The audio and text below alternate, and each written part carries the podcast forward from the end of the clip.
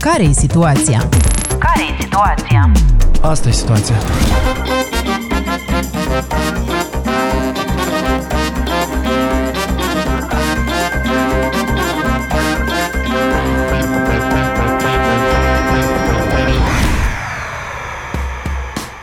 Bine v-am găsit la un nou episod al podcastului Asta e situația, în care încercăm să descurcăm lucrurile încurcate ca să înțelegem mai bine situația noi și poate să vă dăm de gândit și vouă, ascultătorilor noștri. Eu sunt Andrei Lutenco. Și eu sunt Victoria Coroban. Iar astăzi vorbim despre vaccinul anticovid. Cine și de ce se teme de el? Sunt motive pentru asta? Și ce e de făcut? Despre temeri și neîncredere în jurul vaccinului anti-COVID auzim de mai mult timp. Un uh, sondaj din octombrie al Ministerului Sănătății, Muncii și Protecției Sociale despre acceptabilitatea vaccinului arăta atunci că doar 31% dintre moldoveni ar fi de acord să fie vaccinați. Am întrebat-o pe Stella Bivol, directoarea Centrului pentru Politici și Analiză în Sănătate, de ce stau așa lucrurile. Moldovenii e, sunt de obicei cu rezervă pentru chestii noi. Așa, să începem de la punctul ăsta. Dacă apare un produs nou și cineva îl promovează, natura umană este că oare e de bună încredere promoția sau poate să-mi facă rău. Până la urmă este și o latură naturală a omului omului să, să se gândească care sunt riscurile, care sunt beneficiile și așa mai departe. Să ai temeri față de ceva nou e absolut firesc. Să-ți pui întrebări, să ai dubii, chiar sănătos. Frica, în fond, există pentru a ne apăra de eventuale pericole. Chiar și în psihologie se cunosc trei tipuri de reacții automate pe care le avem noi atunci când simțim frică. Fie ne mobilizăm pentru a lupta cu pericolul, în cazul nostru concret asta ar însemna să devii curios, să înțelegi mai multe, să cauți mai multe informații despre vaccin. Fie fugim sau înghețăm, adică ne blocăm în fața pericolului.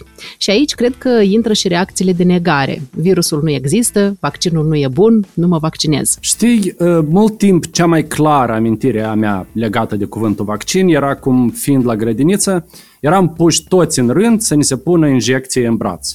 Firește, era frică și erau lacrimi. Cine nu plângea era considerat curajos. Eu, desigur, nu plângeam. Curios că eu am aceeași amintire. Da, și mă gândesc, copiii clar de ce suntem, nu? De durere. Mă întreb de ce suntem adulții. Este foarte straniu cât de repede s-a schimbat uh, gradul de acceptare sau ezitare a poporului moldovenesc în uh, acceptarea vaccinărilor. Pentru că noi avem programele de vaccinare obișnuite, imunizare la copii și ratele de vaccinare în Moldova au fost întotdeauna înalte. Deci noi eram o țară care eram în, între primele în materie de rată de acoperire cu vaccin. În ultimii, cred că 5-10 ani a apărut cumva toată mișcarea asta anti-vaxer sau anti-vaccinare care a început să schimbe un pic lucrurile și uh, au apărut foarte multe discuții despre vaccinare în general. Dar oricum, rata de, de acceptare a vaccinării era înaltă. Noi avem uh, peste 90% din uh, copii vaccinați la nivel național, uh, conform calendarului de imunizări, în orașul Chișinău, între populație educată și așa mai departe, rata de vaccinare este mai mică anume din cauza fenomenului ăsta. Deci ăsta e a doilea, să zic, factor. Totuși, de la 90% la 30% este un decalaj enorm. Și atunci îmi pun întrebarea de ce a apărut așa o rezistență. Pentru mine, eh, un factor important este cum a avut loc comunicarea pe parcursul eh, pandemiei COVID în Republica Moldova. Eh, s-a făcut foarte multă dezinformare, s-au făcut foarte multe răspândiri de mituri și așa mai departe, care a creat o neîncredere a populației pentru uh, tot ce vine de la autorități. La nivel global știm ce s-a întâmplat în uh, mai multe țări în uh, care politicieni de rag înalt discutau despre riscuri și așa mai departe, într-un mod în care a creat lipsa asta de încredere a populației. O mare problemă pe care eu o întrevăd în această situație este că multă lume din societatea noastră nu are obișnuința, abilitatea de a lua decizii legate de sănătatea sa. În perioada sovietică, copiii și adulți erau duși de-a dreptul cu hurta la vaccinat, la cabinetul medical, așa cum îți amintești și tu și eu, da? Părinții aflau post factum că copiii lor au fost vaccinați Cei mai mulți nici acum nu știu împotriva căror boli au primit ei vaccin, dar toți avem unul sau două semne pe braț de la vaccin.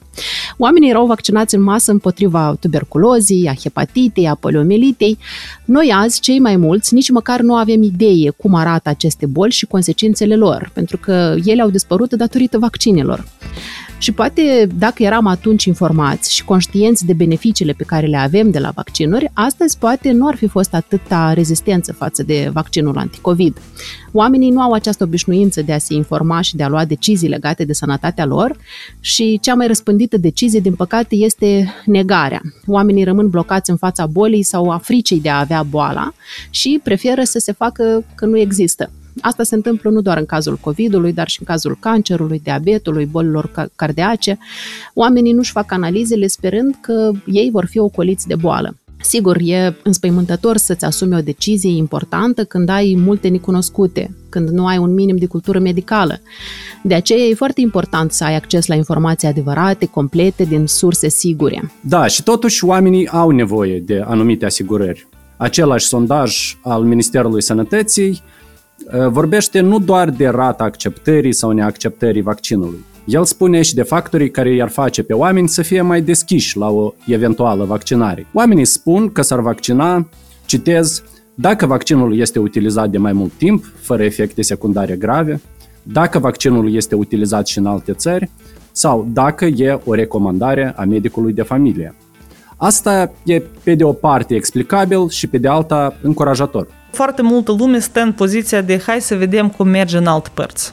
Având în vedere că, în primul rând, sondajul a fost făcut înainte să înceapă vaccinarea în cele mai multe țări, de atunci au trecut 3-4 luni, încep să apară primele date care să arate că vaccinul este sigur la nivel populațional și scade rata de transmitere, cum este exemplul Israelului, care timp de o lună a arătat o scară enormă de vaccinare și a arătat că a scăzut deja cu 60% spitalizarea în grupul cela, tipul ăsta de informații începe să crească încrederea pentru uh, vaccin. Adică, până la urmă, implementarea și arătarea că, de fapt, este unul sigur și eficient este ceea ce poate să ducă la creșterea încrederii. Dar nu este suficient.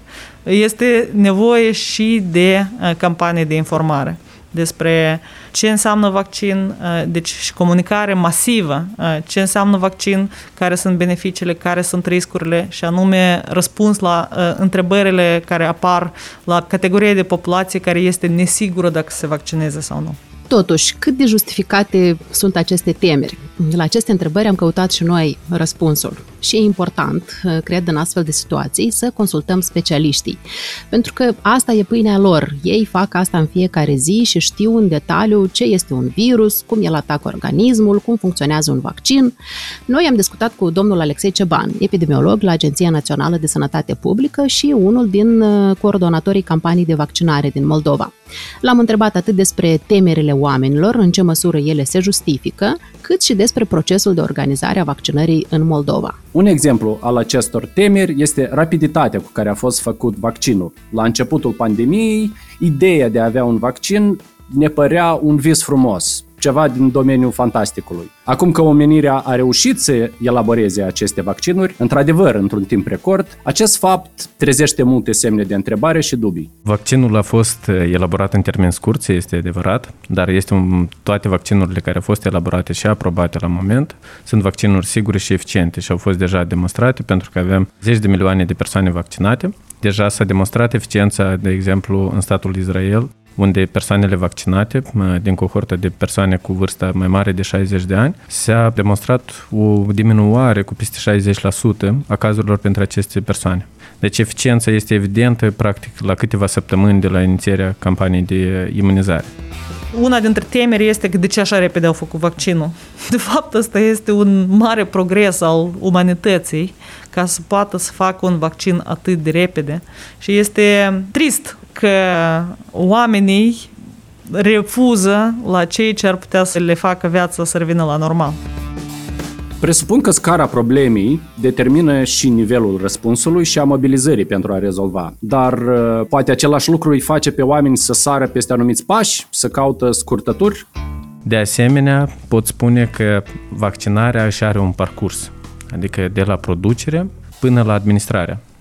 Dacă vorbim despre producere ca întrebare și în termeni, sunt câteva faze. Avem o fază preclinică, atunci când se concepe conceptul la vaccin, apoi avem uh, fazele clinice. După ce a fost elaborat, să spunem, acest concept în laborator, uh, au trecut uh, faze clinice.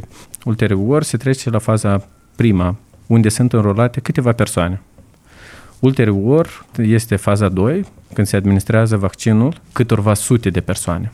Și ulterior, la faza 3, avem câteva mii de persoane. Spre exemplu, pentru vaccinurile care sunt acum aprobate, au fost studii pe peste 30.000 de persoane. Avem și 44.000 de persoane care au fost înrolate pentru un vaccin specific. Totul este administrat vaccin și placebo. Adică avem două grupuri de persoane cărora le se administrează preparatul și le se administrează ser fiziologic. Și se compară care este deci rata îmbolnăvirilor după vaccinare, adică eficiența acestui vaccin printre aceste grupuri. Și au fost demonstrate, spre exemplu, pentru vaccinul Pfizer-BioNTech, o eficiență de 95%. Pentru vaccinul Moderna, 94,1, adică aproximativ 95. Pentru vaccinul AstraZeneca avem de la 60 la 90 independență pentru că au făcut patru studii clinice separate. După cum vedem, nu s-a sărit peste nicio etapă, doar s-a accelerat procesul. În cazul altor boli, când oamenii nu mor pe un capăt, nu e nevoie să faci totul atât de rapid.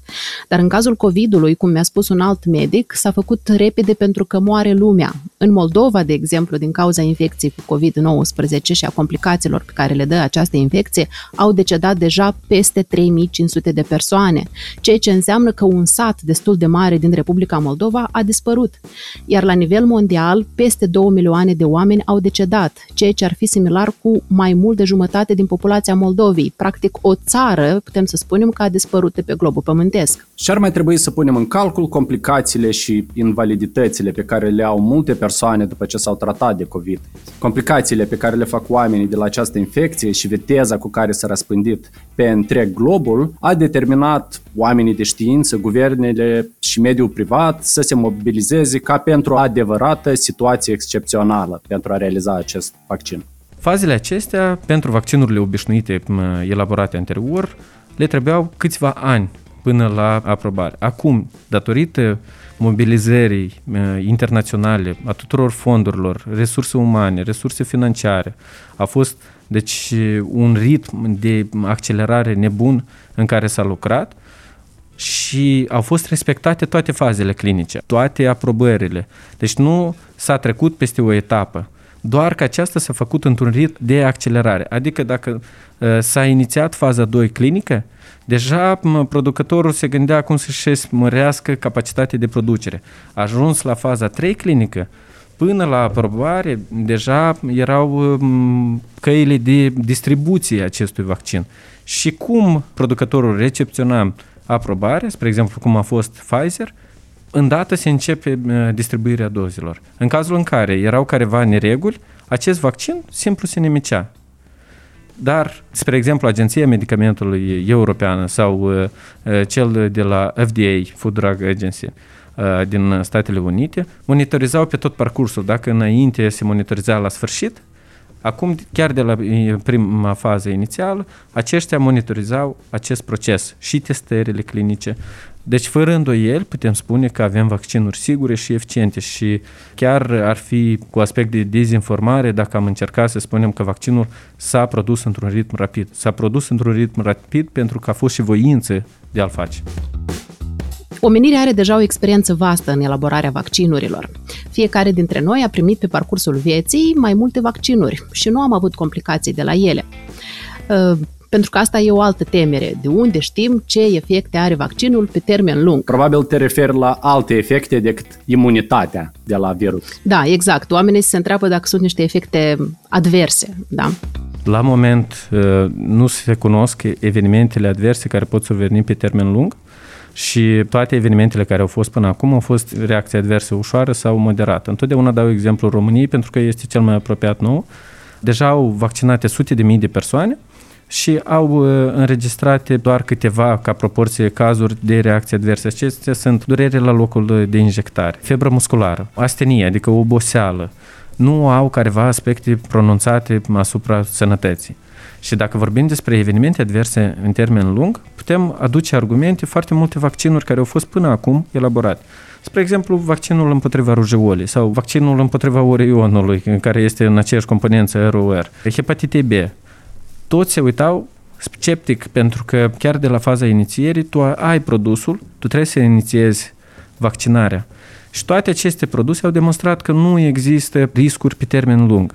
Adică avem o experiență largă de producerea vaccinurilor și de implementarea acestor vaccin. O altă temere este că se folosește o tehnologie nouă și asta sperie pe unii oameni. Cineva poate fi oripilat chiar de la termenul de vaccin cu mesager, ARN. Da, termenii științifici uh, nu sunt neapărat cei mai familiari uh, și mai este un aspect că nu neapărat dacă o informație apare acum la știri, înseamnă că ea este nouă. Uh, în mediul științific, la această tehnologie se lucrează de mult. Um, dacă vorbim acum de un SARS-CoV-2, um, înseamnă automat că a existat și un SARS-CoV SARS-CoV-1, un virus din aceeași familie a coronavirusurilor, care e cunoscută de mult. Aceste vaccinuri nu au o tehnologie nouă, cum, cum se spune. Aceste tehnologii au apărut încă cu mult timp în urmă. Spre exemplu, de când a ieșit uh, virusul MERS, putem spune uh, SARS-1, deci, pentru că este denumit SARS-CoV-2, da? Dar totuși, cu câțiva ani în urmă, deja s-a inițiat procedura de a vedea dacă putem avea un vaccin împotriva coronavirusului. Și pe aceste concepte, pe alte tehnologii, s-au adunat informațiile și s-au ajustat pentru vaccinul care poate proteja împotriva virusului SARS-CoV-2. Și aceste tehnologii sunt foarte bine studiate. De asta nu este nimic nou pentru lumea științifică. Este nou pentru noi ca percepție. Dacă e să ne uităm la vaccinările care se fac de ani de zile în Moldova, potrivit datelor Ministerului Sănătății, în ultimii patru ani, în Republica Moldova au fost administrate peste 4 milioane și jumătate de doze de vaccin și au fost înregistrate doar 454 de reacții adverse moderate și severe care au fost tratate cu succes în scurt timp, fără consecințe sau probleme ulterioare de sănătate. De asemenea, în ultimii ani nu a fost înregistrat niciun caz de șoc anafilactic, adică reacție alergică foarte severă, sau de deces în urma administrării vaccinului. Da, dacă e să facem calculele, 454 de reacții ar însemna mai puțin de un caz la 10.000 da, de reacții adverse moderate și severe. Aceste temeri cred că sunt și o consecință a felului cum s-a comunicat cu publicul larg de când a început pandemia de COVID-19. Am văzut doar mesaje de atenționare. Stai acasă, păstrează distanța, poartă masca, spală-te pe mâini, dar nicăieri la noi eu nu am văzut un spot care să explice cum se înmulțește și cum se răspândește virusul, așa cum am văzut în România, de exemplu. Eu cred că nu e suficient să-i spui omului ce să facă, să-i dai directive. E important și să-i explici de ce e bine să facă, uh, să-l faci cumva partenerul tău în acest drum, partenerul specialiștilor, da, care înțeleg detalii. Dacă publicul larg și nu doar specialiștii ar fi înțeles, uh, ar fi învățat mai multe despre acest virus într-un limbaj accesibil, astăzi cred că ar fi fost mult mai simplu să se explice oamenilor cum funcționează un vaccin și de ce el este eficient. Un uh, vaccin funcționează foarte simplu se administrează un antigen. Antigenul ar fi un virus sau o bacterie, da? Dar nu se administrează în forma vie. Se ia o proteină, spre exemplu, vaccinul uh, Pfizer-BioNTech, da? Deci s-a scos RNA-ul mesager, este un uh, material uh, genetic din cadrul virusului, care răspunde de producerea proteinii S, adică proteinii țepușe. Cu toți am văzut acest virus cu țepușele date și este înglobat într-o particulă de, de grăsime, într-o capsulă de lipide. Fiind administrat organismului, acesta intră în, într-o celulă umană, începe să se multiplice și începe a produce proteina țăpușa. Deci nu produce virusul propriu-zis, produce o proteină care nu poate duce nici într-un caz spre infectare. Ulterior, anticorpii, soldații răspunsului uman, deci vin spre aceste proteine, le recunosc, le captează și le nimicesc, pentru că ele sunt într-o cantitate foarte mică și ei reușesc uh, să le distrugă. Acești soldăței rămân în, de veche în organismul nostru și la infectarea cu SARS-CoV-2, cu virusul care provoacă COVID-19, odată văzând acest virus cu țepușe, el nu vede virusul integral, el vede doar țepușa. Deci o atacă și o nimicește până ca ea să reușească să se multiplice. Un uh, moment foarte important, care fiind uh, adus ca argument, că cumva materialul genetic al virusului ar putea aduce daune organismului uman. Nici într-un caz, pentru că RNA-ul este total deosebit de ADN, acesta fiind monocatenar, cel este dublu catenar, uh, nu pătrunde în nucleul celulei. Deci nici într-un caz nu poate afecta materialul genetic uman. Deci este un vaccin sigur și cu certitudine pot spune că nu va aduce daune organismului situația? Asta e situația.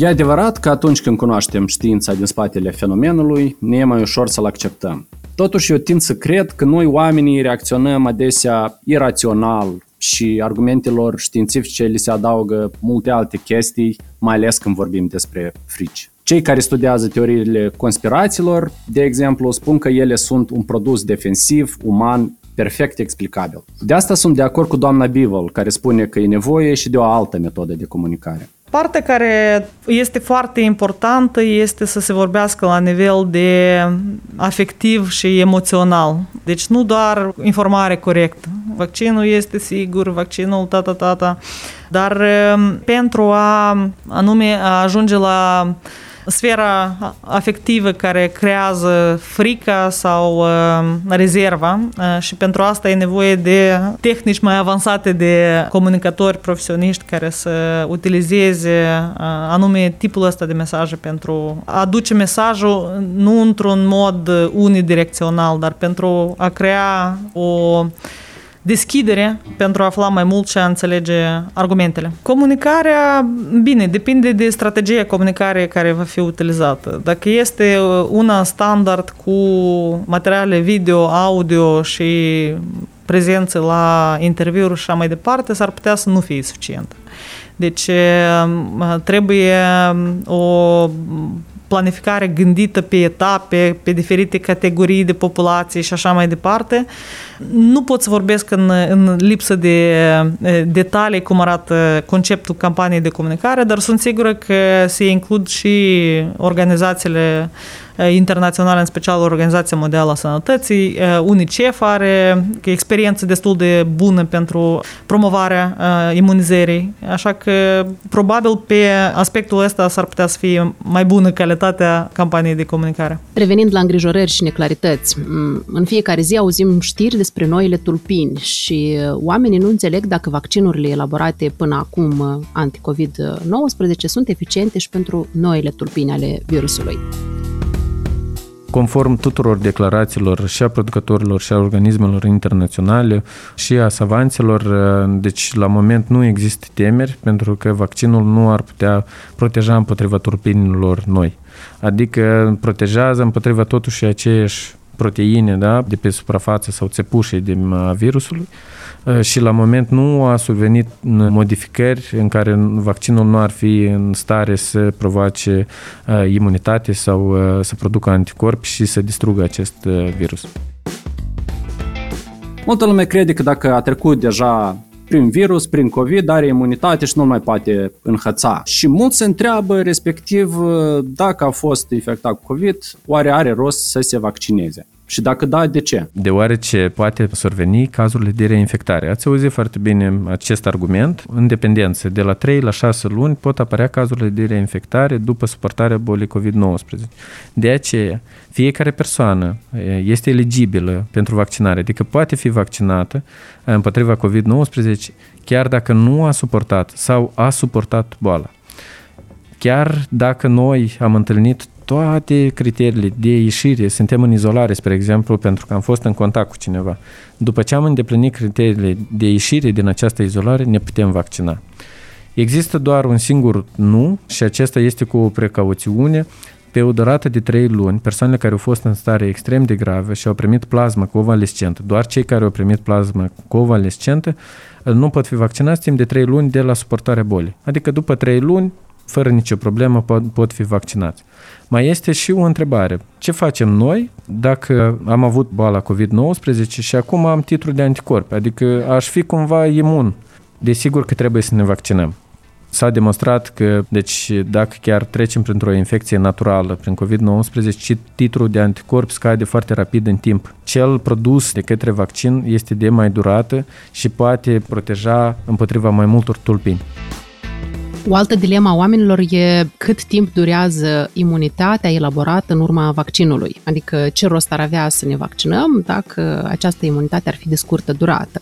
Este foarte complicat de răspuns la această întrebare. Sunt proiecții în care este demonstrat că poate aduce o imunitate de câțiva ani, deci ne putem la moment aștepta la o imunitate de durată. Și o altă întrebare este dacă această vaccinare se face odată sau se face de mai multe ori, se face periodic, de exemplu ca vaccinarea anuală în cazul gripei obișnuite. Este un subiect deschis, nu pot spune cu certitudine. La moment toate spun că până ce nu, și așteptăm uh, deja să trecem în timp pentru a vedea care ar fi răspunsul uh, dacă vom avea vaccinare doar de o singură dată, uh, vom avea la câțiva ani sau anual.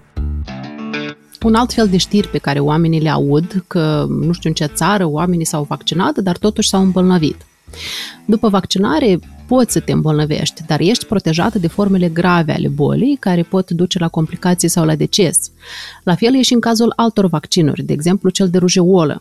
Unele persoane pot face boala, dar într-o formă ușoară. Alții nu o fac deloc. Depinde de imunitatea fiecărui organism. Îmi închipui că oamenii se întreabă și ce înseamnă eficiență de 95%. De ce nu e de 100%? Și cum poți administra ceva care nu are eficiență de 100%? Aceste procente reprezintă numărul oamenilor dintr-o sută de vaccinați care pot face imunitate. Așa cum a explicat domnul Ceban, niciun vaccin nu are eficiență de 100%. Din 100 de persoane vaccinate, 95 vor face imunitate, iar 5 în mediu nu. Da, pentru că explicația iarăși este aceeași.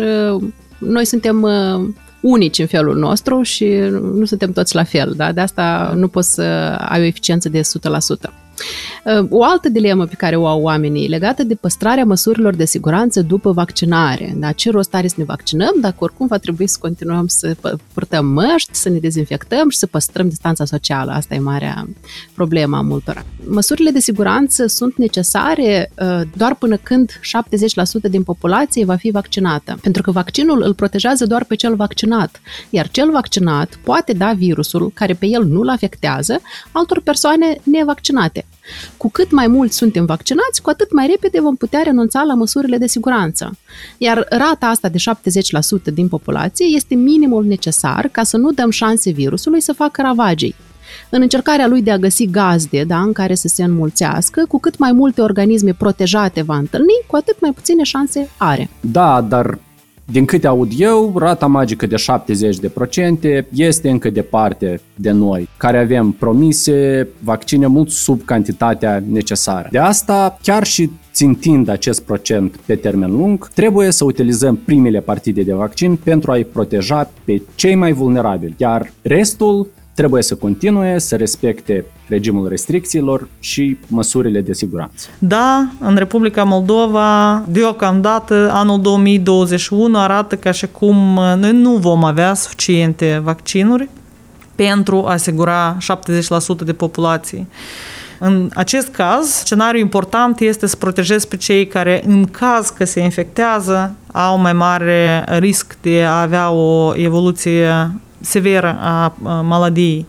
Și atunci, deci, iarăși lucrătorii și cei care au peste 60 de ani, care sunt în categorii cu maladii concomitente, sunt cei care trebuie să fie primii vaccinați pentru a-și proteja propria sănătate, nu neapărat pentru a avea efectul imunității colective. Asta cumva determină și felul în care statele, inclusiv al nostru, își prioritizează distribuția vaccinului pe categorii. Un fel de standard de a face acest lucru, utilizat, de exemplu, în Marea Britanie, unde a demarat vaccinarea în masă, e să faci vaccinarea astfel încât să minimizezi pe cât posibil numărul de decese. Deci, întrebarea e, cum se face acest lucru la noi? Planul care a fost prezentat public în început de ianuarie are categoriile prioritizate și argumentarea pentru aceste prioritizări este adusă în baza analizei cazurilor și letalității, a decesurilor și a ratei de răspândire. Și, într-adevăr, ca și în alte țări, prima, deci prima categorie expusă cel mai mult sunt lucrătorii medicali, sunt, în al doilea rând, persoanele în instituții rezidențiale, atât lucrătorii cât și cei care sunt instituționalizați.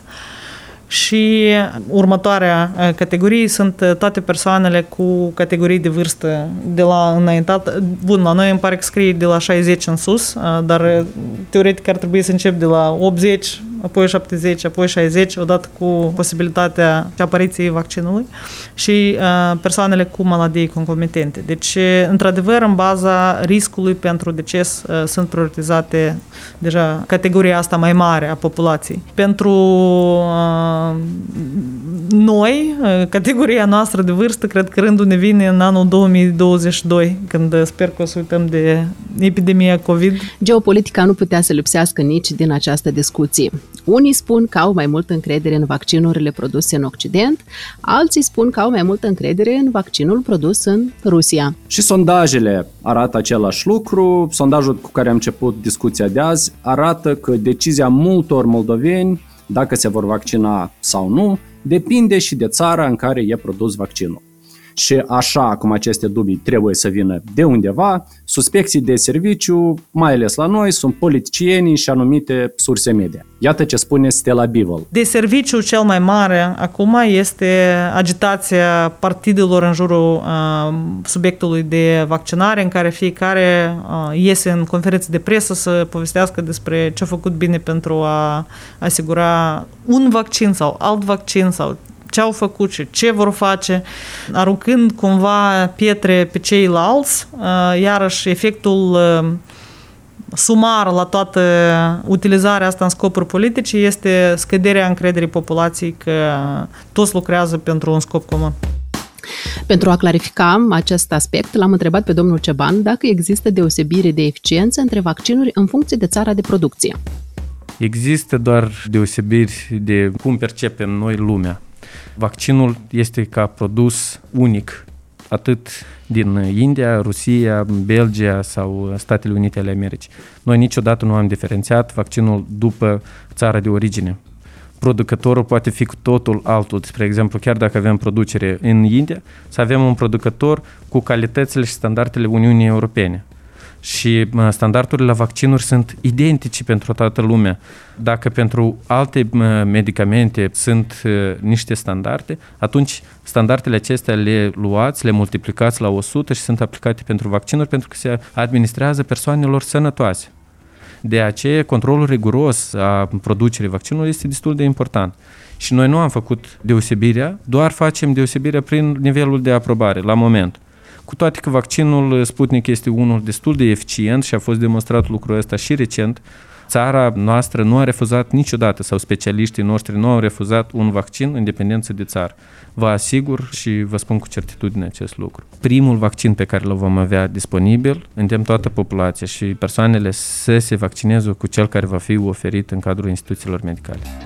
O întrebare care probabil ne macină pe toți este când vom putea reveni la normal și dacă mai există un normal după pandemie de coronavirus. Când se va ajunge la un nivel de vaccinare a populației care să ne permită să nu mai avem nevoie de acele măsuri de siguranță care le avem acum. Specialiștii spun că o parte din soluție e la noi. Depinde totul de noi. Depinde de cum vom organiza procesul de vaccinare și cum vom accepta acest proces deseori menționez pentru uh, că ai vaccinul nu înseamnă că ești protejat. Înseamnă de a fi vaccinat. Deci dacă eu am doza pentru dumneavoastră pusă undeva la, într-o instituție medicală, dar dumneavoastră nu ați venit să vă vaccinați, acest proces nu are sens își pierde toată logica. Deci noi trebuie să fim întâi vaccinați, să avem un proces cât mai rapid în acoperirea grupurilor de riscuri ulterior a populației generale și atunci putem spune cu certitudine că putem reintra într-o viață normală. Asta mi se pare o condiție cheie, dacă ai vaccinul. Și aici apare o altă categorie de temeri. Ori în țara noastră încă nu e clar câte doze și când vor ajunge. Depindem foarte mult de producători, de alte țări, de factori pe care nu-i controlăm. Am auzit, de exemplu, de platforma COVAX. Da, o platformă prin care am obține gratuit o parte din uh, vaccinuri și oamenii se întreabă cam de ce ne-ar da cineva vaccinuri gratuite prin această platformă. COVAX este această platformă care a înglobat mai multe state membre și le va distribui vaccinul echitabil. Ca concept s-a pus la bază echitatea, ca să nu avem uh, careva divergențe precum o țară va avea disponibilitate 100% pentru populație și cineva nu va putea avea acces la aceste vaccinuri pentru fiind foarte scumpe, spre exemplu, pentru uh, statul dat. De aceea s-a ajuns la concluzia că pentru 92 de state vor fi distribuite gratuit 20%. Dar gratuit asta nu înseamnă cu titlul de gratuit. Acestea sunt achitate de către Comisia Uniunii Europene, de, de către unele fundații. Deci nimic nu este gratuit.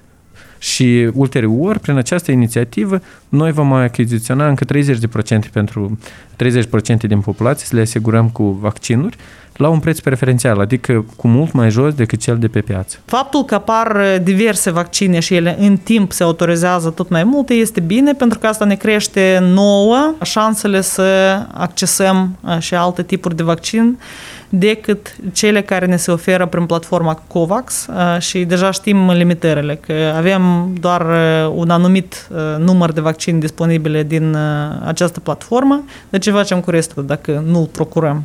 Și aici e întrebarea mare pentru toate țările în categoria Republicii Moldova care nu își permit să cumpere vaccin direct la producător.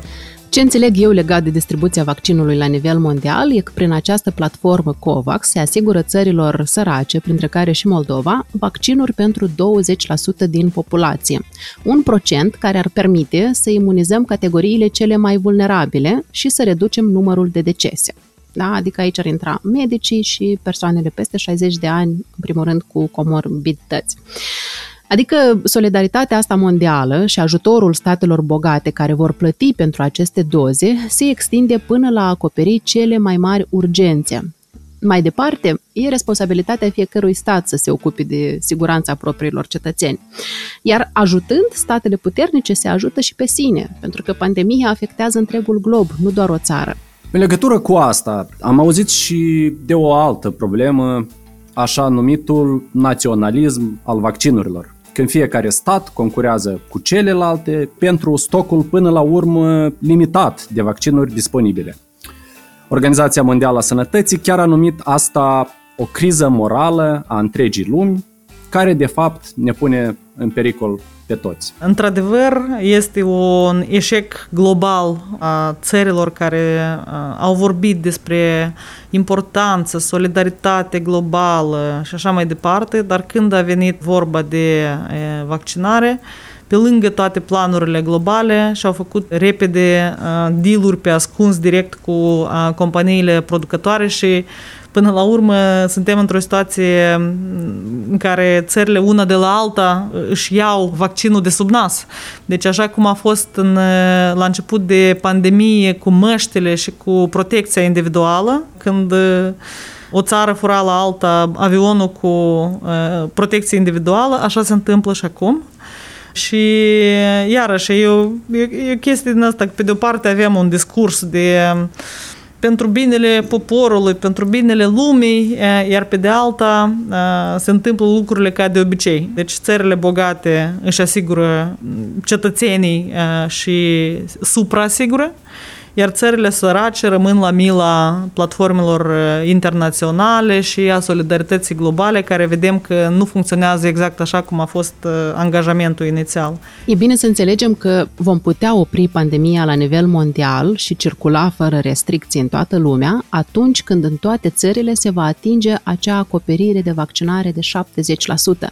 Degeaba ți-ai imunizat oamenii în țara ta dacă în altele criza sanitară continuă. Dar să admitem că țara noastră primește în timp util toate dozele necesare. O altă îngrijorare este, suntem oare pregătiți, avem echipamentul, oamenii, procedurile ca să le administrăm. De exemplu, cum ajungem la acești oameni din grupurile prioritare. Nimic nu este de spaimă în distribuția vaccinurilor, spre exemplu, sunt uh, la nivel uh, internațional, la nivel regional și național, sunt reglementările și ghidurile care duc spre o distribuție și o logistică bine pusă la punct, se lucrează în grupuri foarte restrânse pe diferite domenii și acesta va fi practic pus uh, în, în funcție cum ajunge vaccinul, îndată se va efectua și distribuția.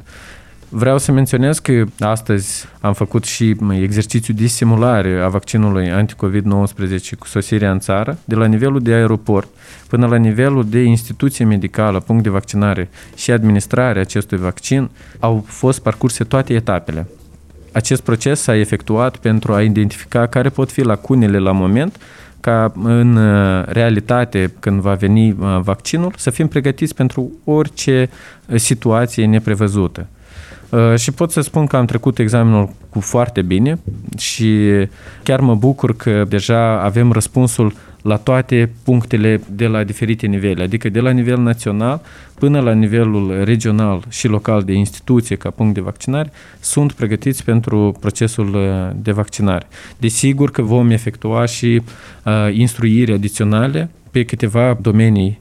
Unul este de organizare uh, și punerea la punct la toate elementele de logistică, doi, pentru administrare și manipulare vaccinului și trei, pentru comunicare cu populația și acestea vor fi până la venirea vaccinului în țară. Bun, noi avem un sistem bine pus pe punct de asistență medicală primară în care toată populația are un medic de familie. Noi suntem din categoria țărilor care are un acces bun la servicii medicale pentru populații. Medicii de familie au listele persoanelor înscrise, au absolut toată informația pentru a face prioritizare și pentru a avea acces Uh, iarăși, întrebarea va fi dacă acceptă și dacă vin când uh, sunt programați. Ce înțeleg eu de la invitații noștri, atât reprezentantul statului cât și expertul independent, ne confirmă că partea de organizare locală, inclusiv condițiile de păstrare a vaccinurilor la temperaturile necesare, nu sunt o problemă pentru țara noastră. Moldova are o experiență vastă în păstrarea și administrarea vaccinurilor. În Moldova, peste 90% dintre copii sunt vaccinați în mod regulat da? și asta se face de ani de zile. Mai problematice sunt asigurarea cu vaccin anticovid și dorința oamenilor de a se vaccina. Pe mine m-ar interesa cât de mult ne-a afectat și ne afectează în continuare în demararea tuturor acțiunilor referitoare la vaccinare și criza guvernamentală, faptul că nu avem un guvern plenipotențiar. Pe noi cel mai mult ne afectează faptul că noi avem campanie electorală care utilizează subiectul vaccinului în scopuri politice, mai mult decât guvernul. Pentru că sistemul medical, în momentul în care a intrat vaccinul în țară, știe ce are de făcut.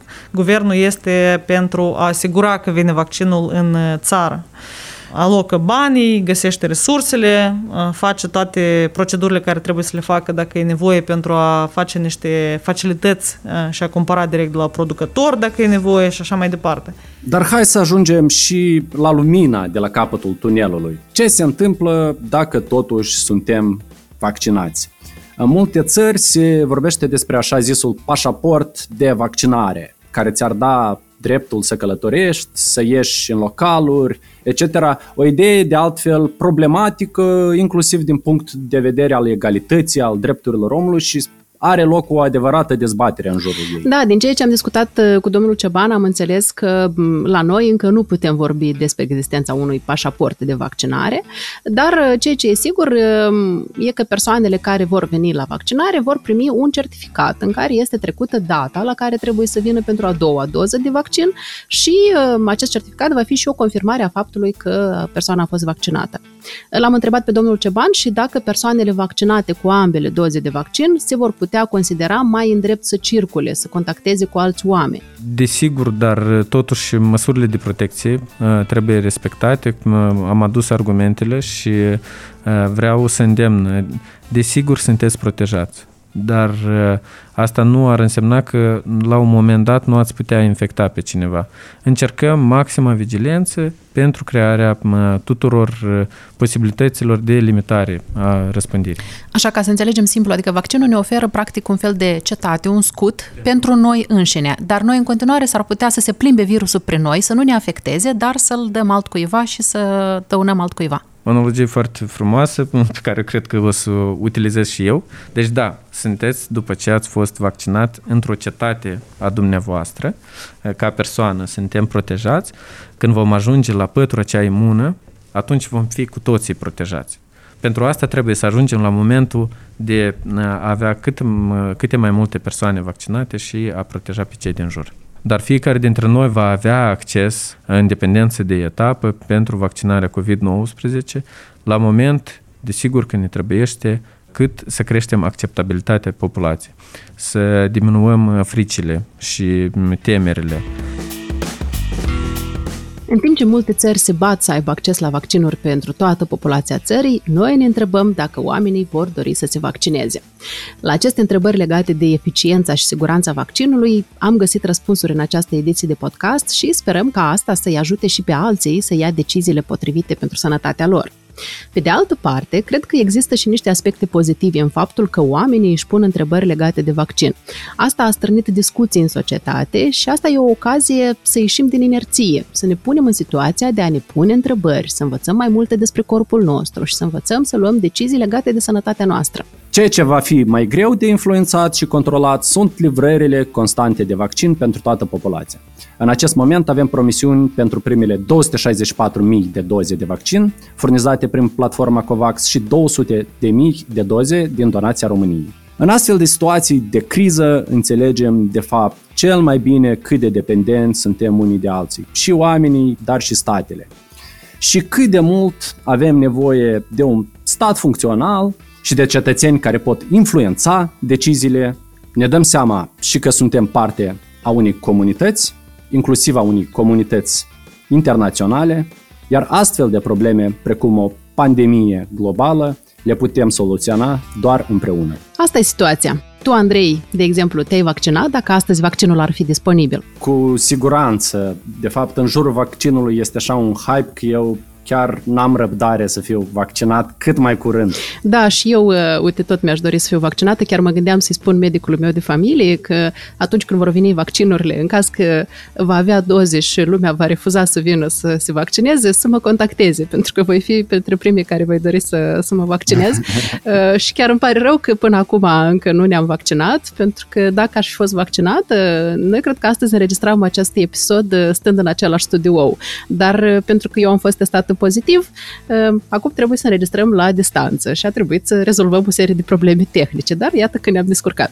Cam asta e situația cu vaccinurile. Eu sunt Andrei Lutenco. Eu sunt Victoria Coroban și vă mulțumim pentru atenție. Ne puteți asculta pe toate platformele de podcast, pe site-ul sic.md ă, și la Radio Chișinău. Ne reauzim peste două săptămâni.